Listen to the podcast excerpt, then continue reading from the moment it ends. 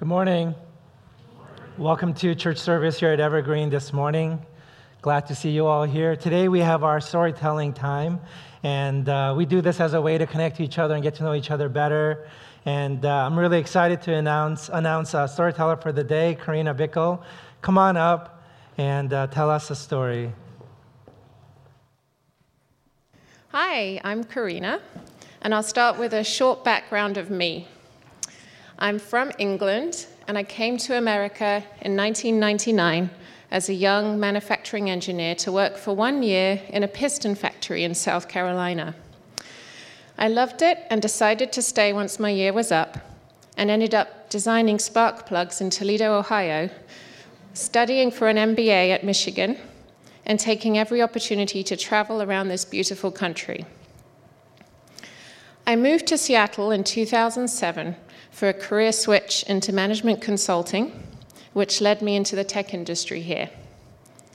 I then met my wonderful husband, John. We got married seven months later, moved out to the country outside Woodinville, and soon had our two crazy but lovely kids, Alice and Oliver. Once we had kids, we felt isolated living so far out, so we moved to Mercer Island four years ago. We started coming to Evergreen two years ago, after many years attending Quest Church in Ballard. We love Mercer Island, especially the parks and beaches, and we also love to get out and about on adventures around the beautiful Pacific Northwest. And here's a picture of us, which you probably recognize down at Luther Burbank Park. So, my story today is about something that happened in my work life 18 months ago. I had been working successfully as a senior program manager at a large tech company for seven years. One day, when everything had seemingly been going just fine, I was told by my manager, with virtually no explanation, that I no longer had a job and that I would be escorted out of the building in five minutes. I left in complete shock with many unanswered questions. The following day, our HR rep told me my pay and medical benefits had stopped the day before, and I would get no severance package. She had no information about why I had been let go. I was able to piece together over the next few days that four people at the same level in the broader team had been let go, as the team had become top heavy in senior positions and they needed to cut costs. My world was completely shaken. For the first few days, I was in utter disbelief and managed to sleep only a couple of hours a night. I couldn't understand how a reputable company, who I had given so much to over the previous seven years, could treat people like that. I felt betrayed by the management team who I had worked with for years. I was providing for our family, and everything was taken away in an instant.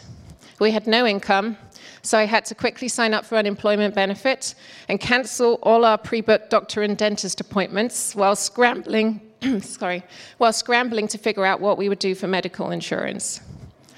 Cobra coverage would have used up most of my unemployment benefits, so we found the cheapest insurance available through Obamacare. I lost my job on a Thursday afternoon and on Saturday morning, it was Alice's fifth birthday party with an Alice in Wonderland theme that I had been planning and looking forward to for weeks. I was a sleep deprived zombie, unable to take my mind off what had happened, but not wanting to tell people so I wouldn't take the fun out of the party. So here are some photos of the party. Thankfully, I had help from John's cousin getting the food and decorations ready, otherwise, I, I don't know what would have happened. So, over the next few weeks, I felt lost. I realized that part of my identity had been wrapped up in my work for almost two decades. I had enjoyed my work, been good at it, and spent a large chunk of my waking hours doing it. It was also one way I felt I was making the world a better place through the things I was designing and building. I had called the shots, planning my career path and deciding what I wanted to do. All of a sudden, that was gone. I had no say in what had happened to me and no way to do anything about it. To fill the void in my, in my days, I jumped into my job search, increased my volunteering commitments, and did things I had dreamed of while working, such as meeting friends for coffee and walks in the middle of the day. I was initially excited to take on kid duties such as preschool runs after complaining for years that I didn't have enough time with the kids. However, suddenly I was trying to do all of this on top of looking for a job while barely sleeping at night, and it was rough. So for several weeks, I would lay awake at night with everything going over and over in my head. Finally, falling asleep only to awake multiple times in the night with my heart racing as it all came back to me. Having been an extremely optimistic and fun loving person all my life, the spark had been zapped out of me. I realized now that I was feeling depressed. I could not stop thinking about what had happened and how unjust and wrong it was. My family was a great support, listening to me when I needed to talk, encouraging me, and praying for me. I had lots of long chats on the phone with my mum in England, which helped. My friends found it hard to know what to say to me. Because I have always been so strong and successful in what I've put my mind to, very few pe- people realized what I was actually going through. And I was conscious not to dwell on it too much, even though that was all I wanted to talk about. I also leaned on my faith, praying more than usual and asking God to open up the next door for me. Despite knowing deep down that God had a plan for me, and knowing that what had happened was not a reflection on me as a person, I struggled to put my negative feelings aside. A big boost to my confidence came three months after I was laid off, when I got to the last two of 80 applicants for a higher level position in a different group at the same company that job didn't turn out to be the right one for me, but getting that far was just what I needed to assure me that I would find the right job. In the end, my prayers were answered, and the right job found me through a recruiter on LinkedIn. Exactly six months after losing my job, one week before my unemployment benefit ran out, I started my current job at Amazon, where I have now been for just over a year. God did have a plan, as I am much happier in this job than my old one. Since I wouldn't have voluntarily left my old job as I was comfortable there, perhaps this was the only way it could have happened. Here are some photos of Alice and Oliver visiting my office for Bring Your Kids to Work Day last summer and to see the view from the rooftop deck, which is pretty spectacular and I get to enjoy every day from my desk. When I asked Alice and Oliver last night what I do at work, they said, I help sellers go to meetings, eat, and walk up 11 flights of stairs, which is a pretty accurate description most days. so, what did I learn through all of this? First, I learned to not take things for granted and to listen to God even when things seem to be going fine, leaning on Him as much in the good times as in the bad times. It is so easy to rely on our own strength when things are going well. But that is, um, but that is one, when God wants us to recognize that our blessings come from Him and give Him control in the good times too. Second, I learned that my job is not part of my true identity. My identity is in my relationship with others and with Christ, and I have been focusing on growing these relationships and re- relishing in them. I am trying to spend more quality time with family and friends, although admittedly, it is still a constant struggle to balance that with the never ending demands of work. Third, I learned that you don't know what people are going through and how they are feeling. I try harder now to truly listen to how people are, getting beyond the superficial conversations and being more patient and forgiving. So here I am on the other side of the hardest few months of my life, stronger for what happened to me, grateful to God for guiding me through to a better place, and looking forward to what else He has in store for me in this awesome adventure of life. Thank you for listening to my story.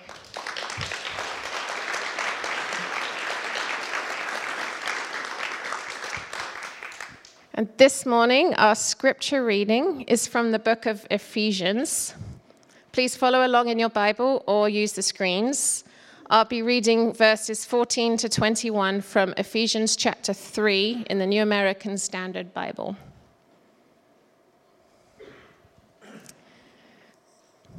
For this, reason, I bow my knees before the Father, from whom every family in heaven and on earth derives its name, that he would grant you, according to the riches of his glory, to be strengthened with power through his Spirit in the inner man, so that Christ may dwell in your hearts through faith, and that you, being rooted and grounded in love, may be able to comprehend with all the saints what is the breadth and length and height and depth, and to know the love of Christ, which surpasses knowledge, that you may be filled up to all the fullness of God. Now, to him who is able to do far more abundantly beyond all that we ask or think, according to the power that works within us, to him be the glory in the church and in Christ Jesus to all generations, forever and ever. Amen. The word of the Lord.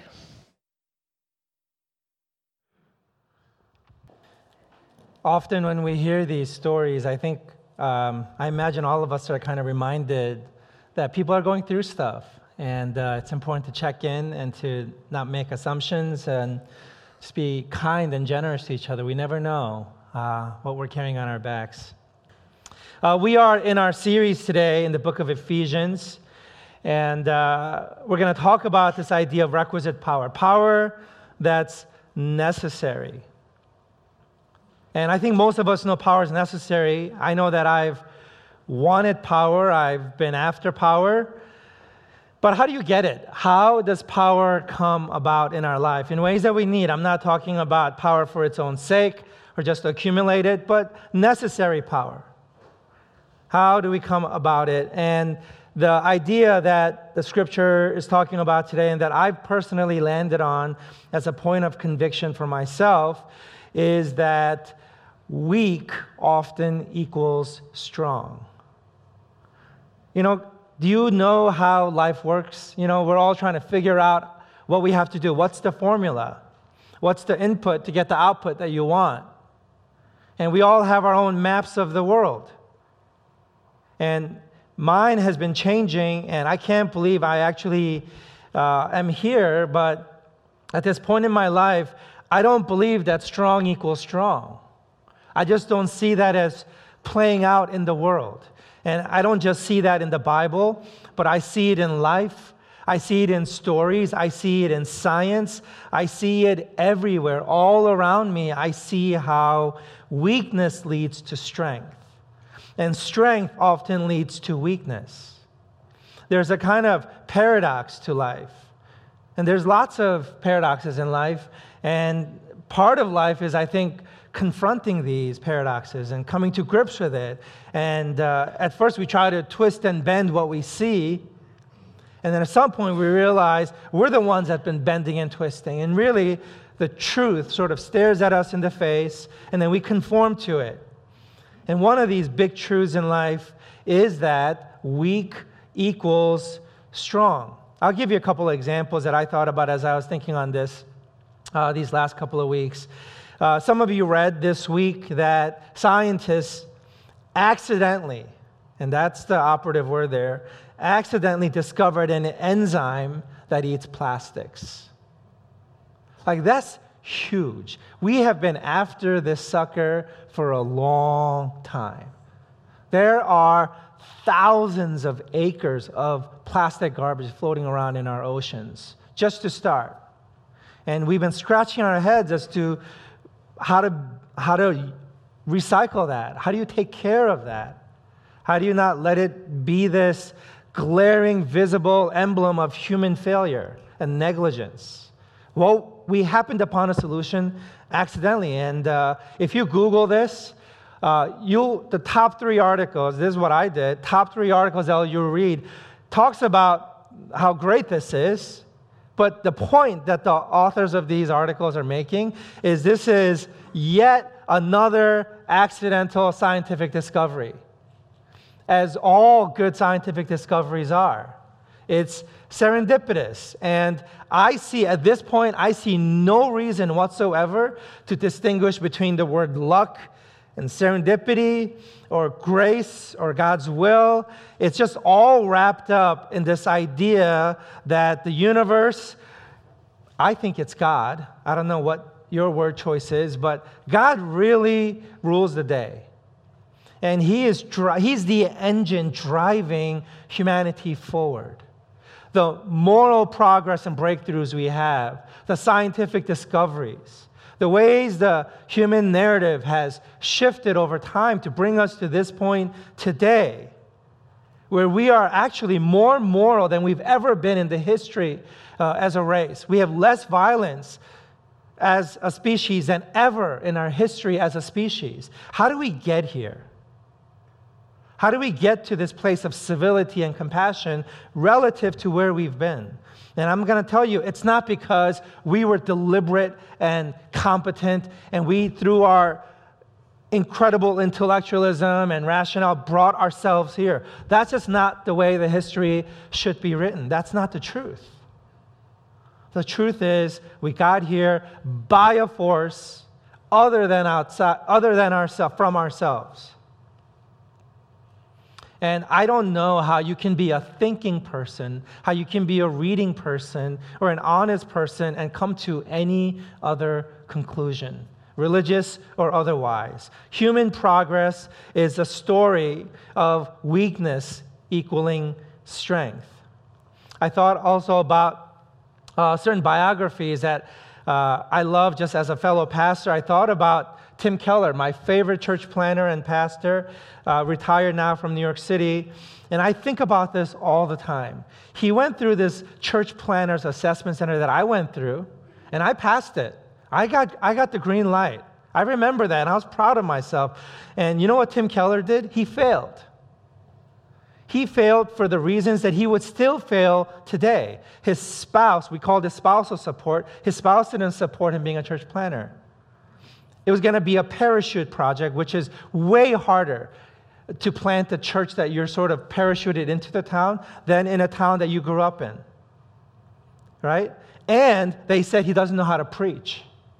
Those three reasons will still cause you to fail an assessment center today. They failed him. They went on to other people, and nobody said yes. The ones that passed, so they came back to back to Tim Keller, and he went on to plant one of the most beautiful churches, in my opinion, as far as church plants go, and they've planted hundreds of other churches as a result.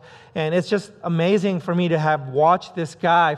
He started in 1989 to finish well. So few leaders finish well. And uh, he did it, but not by human effort. If human beings could have decided what would have happened to him, we never would have seen Redeemer Presbyterian Church. I always think about that. That many are the plans in a man's heart, but it's the Lord who determines his steps. I also thought about Jack Welch, the CEO, ex CEO of GE, and how he spent three years with all the resources the world had to offer to identify and groom and select his replacement. He took three years to do it. He came down to 27 candidates that he chose from, the best of the best in the world. And then the person he chose didn't do so well. You know the story. And then they replaced that person with another person, and they didn't do so well either. And if you own GE stock, you know how that went. Accidents seem to lead to fruit just as much or more than our deliberate attempts. How does this work? How does this work? Another example I thought of is The Office. How many of you are fans of The Office, the American Office? One of my favorite scenes in this show is these two main characters, uh, Michael and Dwight. Okay? They are trying to save their branch from being shut down. It's either their branch or another branch. They drive over, uh, they're in uh, Pennsylvania and Scranton. They drive up to uh, New York City, Westchester to go surprise, persuade their CFO and figure out what's going on. But he's not home. So the whole episode is them waiting outside all day, trying to talk the CFO into not shutting down their branch. That's the whole episode, except the CFO is not there, and then uh, the CFO had decided to shut down the other branch, and they've been trying to call them to tell them this great news, but they're so determined on getting this done that they won't answer their phones. And then finally, they check voicemail when it's all dark and they're ready to give up. And then Dwight says, Michael, listening to the voicemail, he says, Michael, Michael, we're not getting shut down. They're getting shut down. We did it. We did it. And they both start screaming, We did it. We did it. And they celebrate. And then they turn to each other and they say, How do we do it? I love that scene because that's the story of my life. I'm always celebrating things that I did that I had nothing to do with. you know, I, I'm here today and I'm, I'm just setting a record here every day because I've never been at a church longer than four years. I'm six years this year. And so every day is a record for me. And you know how I got here? I didn't get the other job I wanted. True story.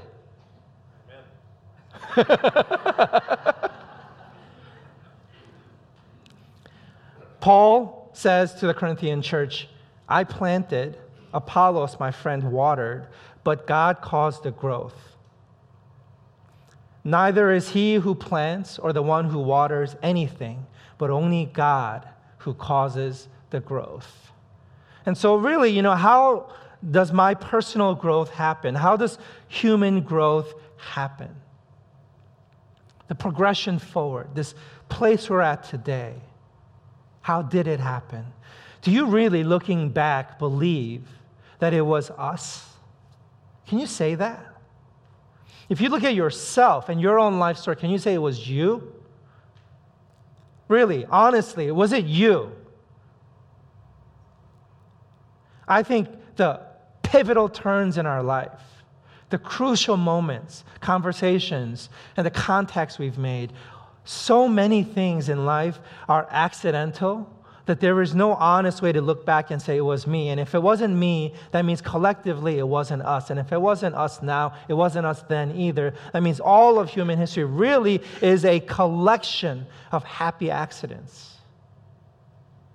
without which we would never get here in the first place. Tell me a story of your life, any story, and I can tell you, I can reframe it where you're not the hero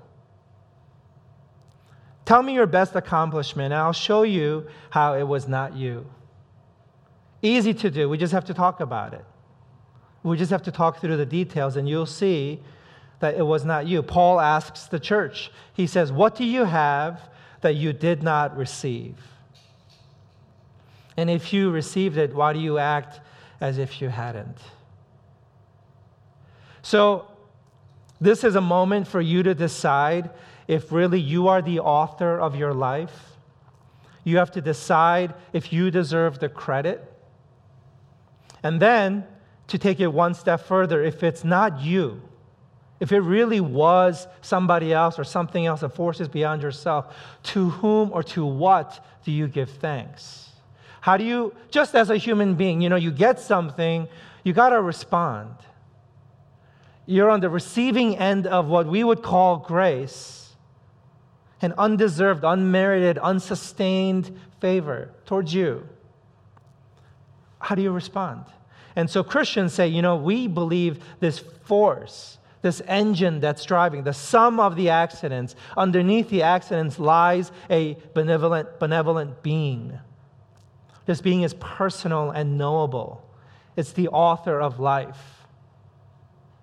And so to this being, we acknowledge and we give thanks. And more than just thanks, we give our trust for the future, not just thanks for the past. We place the locus of authority, authorship, outside of ourselves. It's not me. But I submit, I trust, I worship, I fear, I give myself over. And that's not necessarily emotional, but it's logical. What do you do with that perspective that we ourselves didn't bring ourselves here? We give credit to God. And if you're not a Christian here, what do you do with that equation? How do you complete it? How do you bring closure to it? the Bible says that our joy is made complete when we give thanks.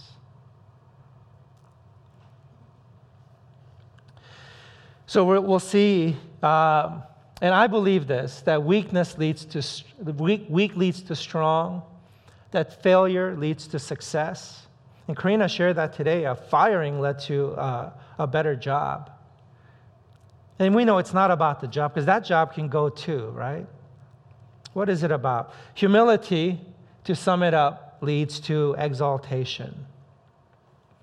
There is a power, the engine, to drive life forward, to drive your personal self and the history of our world forward. And the way, that's what I'm submitting to you today, the way to experience, to access this power is to admit weakness. And in your weakness, open your mouth and ask. Because that's what humility does it allows you to ask. So, um, a way to kind of put this in equation form is there's a kind of power that you need. And the passage says this power that really is undergirding the power is what we would call love, that it's not just a power, but it's a love. It's a personal um, relationship. And that gives you more power to accomplish more than you could ever ask, think, or imagine. Okay? So, what I want to do today is kind of uh, quickly go through uh, all the uh, verses, all the key phrases, because uh, this, we've come to one of those places uh, in Paul's letters where you don't have to edit anything out. There is nothing extraneous, there's no weird name in there, nothing specific. It's just a beautiful, generic uh, benediction of sorts, and so it's kind of worth going through. Okay, first, I bow my knees before the Father. This is key. If you were getting this letter in this time, you would understand that normally you don't bow your knees to pray. In those days, you stood to pray. And so we have several times in the New Testament, people talk about standing before God. Right? And the Pharisees, when he's praying, he's standing. And uh, when you bow, though, you are in dire straits. You are desperate. There's a strong guttural emotion and a state of desperation that you're ex- expressing. This is humility. It's not just petitioning, it's not just making a case, but it's begging. It's playing to somebody's mercies, it's throwing yourself uh, onto the mercies of the court. I'll bow, I bow my knees before the Father. So there's a kind of pleading, acknowledging there. From whom every family in heaven and on earth derives its name. Uh, this this uh, phrase modifies the term coming later, which is Father, or, or, that came before Father, from whom every family in heaven and on earth derives its name. And uh, it's talking about, we get a hint of it, we'll get to it more fully later, uh, but it's this idea that God is really the source. It's from whom? He is the source of all. He's everything. If it doesn't come from him, it's not important. It doesn't even exist. It doesn't matter. It's meaningless. And this is the Bible's uh, assertion that God is the source of all things. There's nothing that exists outside of God. That this source, that He would grant you. And this word grant is depicting the idea of grace, that it's a gift. That all the good things in your life are from Him. It's not a result of your works, but it is a gift of God. It's, you could call it luck, you can call it serendipity. It doesn't matter what you call it. What it is, is a granting from God according to the riches of his glory. And that's the word right there, the riches of his glory. Glory is the word uh, weight. My favorite translation of the word glory is matter, that it talks about the physical substance. And until, unless it has physical substance, it doesn't matter. So only matter matters. And that's God. Only God matters. All glory is from Him. There is an unbearable lightness of being apart from His glory. He's the source of all things. To be strengthened with power. And here's what I've been uh, unpacking for us in the introduction power comes to us, it does not come from us. You need power, and the intuitive thing to do is to look within. And the Bible says, no, no, no, no, no, no. You don't look within. You ask. You open yourself up to outside of you, beyond yourself. To yourself, you admit you don't have anything. And with that admission, you ask outside of yourself for the power that you need, the requisite power. Through his spirit in the inner man, the end product that we're after, the growth, it's really mysterious because it's involving inner things. It's deep, it's not just shallow and visible. So that Christ may dwell in your hearts through faith. And this is really the presence, the knowing of love in you. That's where the Bible says power comes from, from being loved. And that you, being rooted and grounded in love, may be able to comprehend with all the saints. Now, when it says with all the saints, it adds a sense of timelessness to this truth. That from the very, very beginning, it was about love.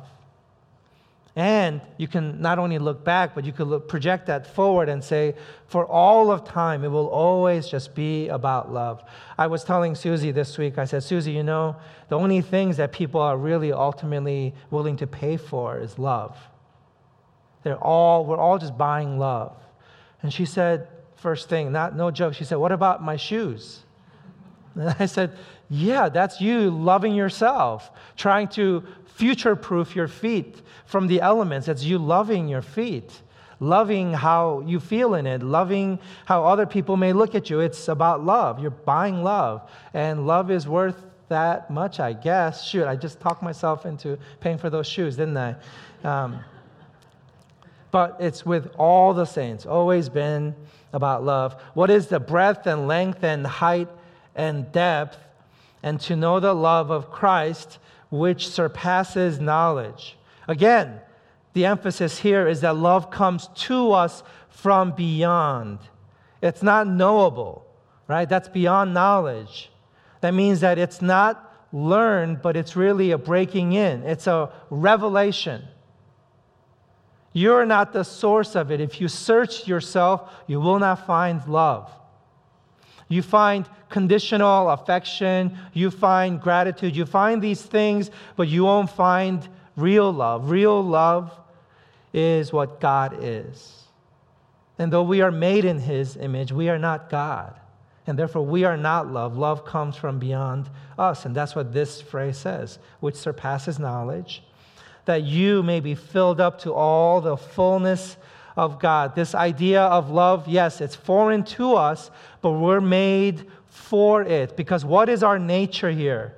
Our nature is to be filled up, meaning that we are empty. We don't have it. You at your best is an empty vessel.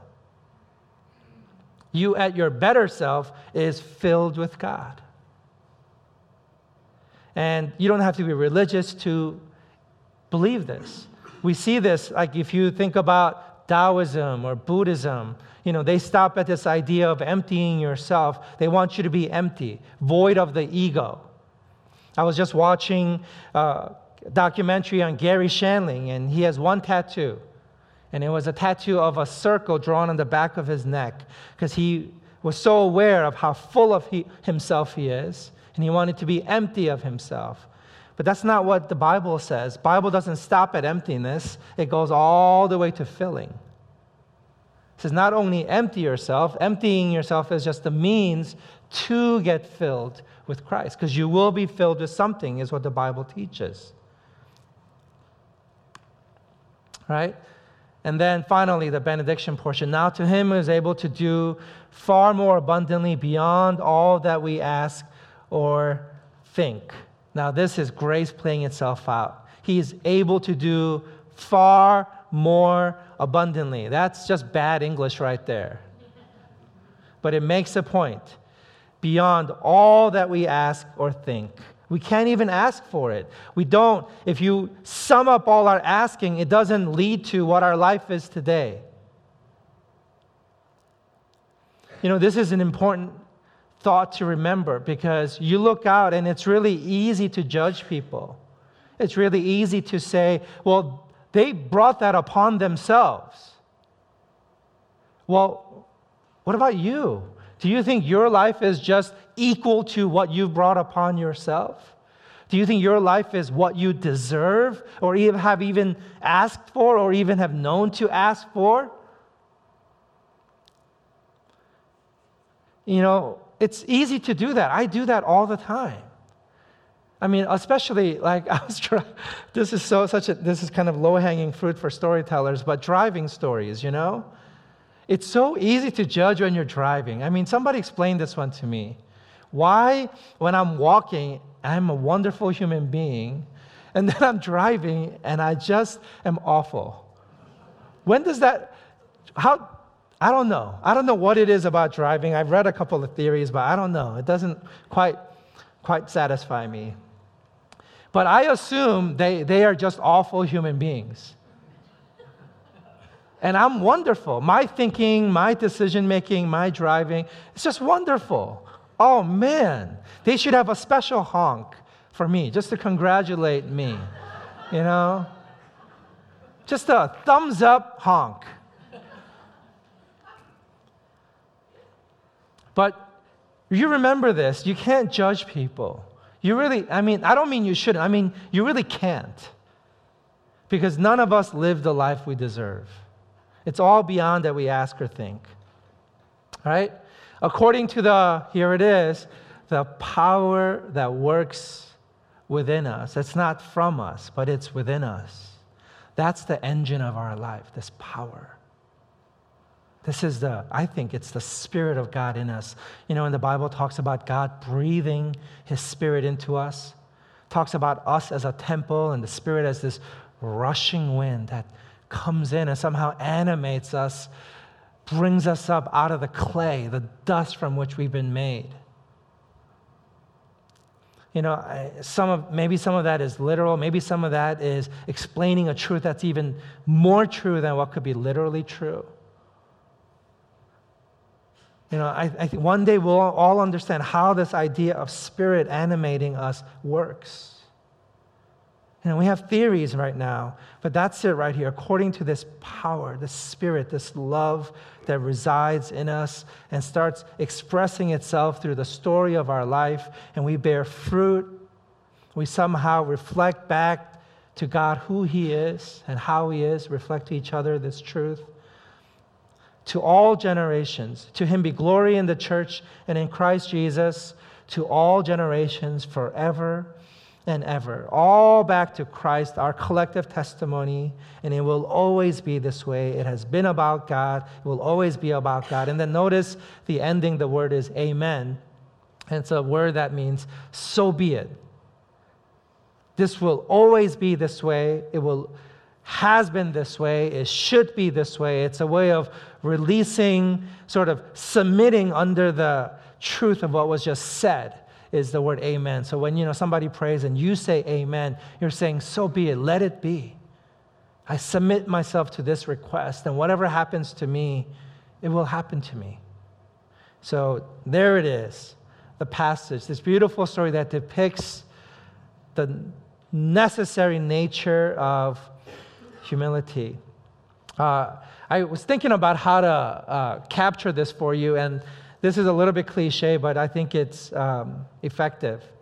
An empty jar. We're born empty, and then we get filled with a mixture of things. And then this thing that we call life is us trying to empty ourselves. And then we can be filled with the things that are good and right and true, that bear fruit, that are sus- sustainable, that give life to others and to ourselves. And the way to do that is we get filled and then we pour ourselves back out, and that's the cycle. We receive, we pour out. We receive, we pour out. Uh, I want to end with a story. Uh, it's a personal story, and it's one that's live right now. And I, so I don't have all the uh, categories I'll have, you know, five years from now or something. Uh, but this is uh, sort of long time in the works for me. Uh, so let me start outside in. So, one of the things that I've sort of, um, I felt like God put his finger on, and I began to feel extra attentive to this trait about me is I'm always looking for deals. I've wasted so much money saving money. It's really a sad, sad, you know, way I've lived my life. And uh, I'm not sure how it got in me, but there it is. And I hate to live into the Asian cliche, but there it is also. Just saving money, you know, being cheap. And uh, as I prayed about it, I mean, in earnest, I've, I've been annoyed by it, you know, the course of my whole life. But recently I've been just, I've paused and I said, what is going on here? Why is this such a driving force in my life? And what I learned is that beyond the, um, surface level of it, underneath it, there is a fear. I have this fear. If I don't get a good deal, that means I'm being taken. And that's the feeling that the universe is cruel and violent and doesn't care, it doesn't see, doesn't have, doesn't have my back, and it's just trying to get from me, not give to me. So you can call it what you want. It's a scarcity mentality, it's a survival mentality, but uh, I didn't feel safe. And I was trying to make myself feel safe from a kind of, and here's the classic thing that I go back to again abandonment. It's a fear of abandonment, is why I was trying to save money. Um, and then it got a little bit deeper or sideways a little bit. It's a parallel thing is I realized as I was thinking about abandonment that I am one of those people, I'm super secure about myself. And I see this in one of my kids. Just everywhere she and I show up, we just think we're legit. Like, we're fine. We're not worried about ourselves. However, to that extent, I am insecure in relationships. And so it's a kind of a paradox thing for me. Like, I'm very secure about who I am, but I always think you're going to hate me. That I can at any moment do something, not do something, say, not say, you know, give off something or not, whatever. I can just give you legitimate reason to bail. I don't know why. It doesn't even have to be literal. You could still be in my life, but emotionally, you're like, eh, I'm done believing in that guy. Enough. Something. And this, this struggle is 44 years long, as far as I can tell. I've been with this for a long time. But this passage tells me that God's love is actually longer and broader and higher and deeper than 44 years of struggle for me. And this, is, this was my comfort as I was praying about this. And I just thought, you know, if that's true, if, if really underneath this ridiculous thing in my life is fear that I won't be loved, how do I get this love in me? And the passage says it's humility. By admitting that you have been struggling for 44 years, by admitting the pervasive nature of this struggle, by admitting the depth to which this thing grips you, you're beginning already to obtain that power that's not in you. Now you're giving up on yourselves. You're not tripping over yourself. You're getting over yourself. And you're saying, it's not about me. So the way to access this power is through humility, and through this power, I have love. And then there will be fruit in my life that's more than I can ask or think or imagine. And when that happens, as I see that happening, I give glory to God forever and ever. And all around me, including me, will say, Amen. And that's how life works.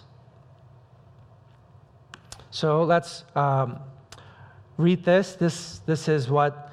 Uh, this is from 2 Corinthians 12. This is what Paul has learned uh, for himself about this love, power, humility, in his life. He said, and he asked, and he said to me, My grace is sufficient for you, for power is perfected in weakness. Most gladly, therefore, I will rather boast about my weaknesses so that the power of Christ may dwell in me.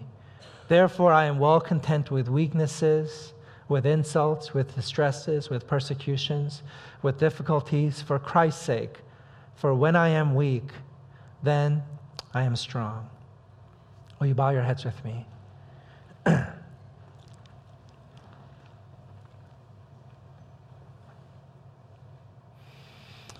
Lord, I stand before people just like, my, just like me, all struggling, all uh, making it day by day, season to season. And so I lift all of us up to you and ask that our weaknesses be made perfect in your strength. Do this work, whatever this work looks like in each of our lives, this work of humbling us, of causing us to open our mouths and ask of you rather than of ourselves. To look beyond ourselves to each other in love and compassion, not in judgment and superiority. To uh, trust you, for you alone are power and love, and we mere empty vessels. In Jesus' name we pray. Amen.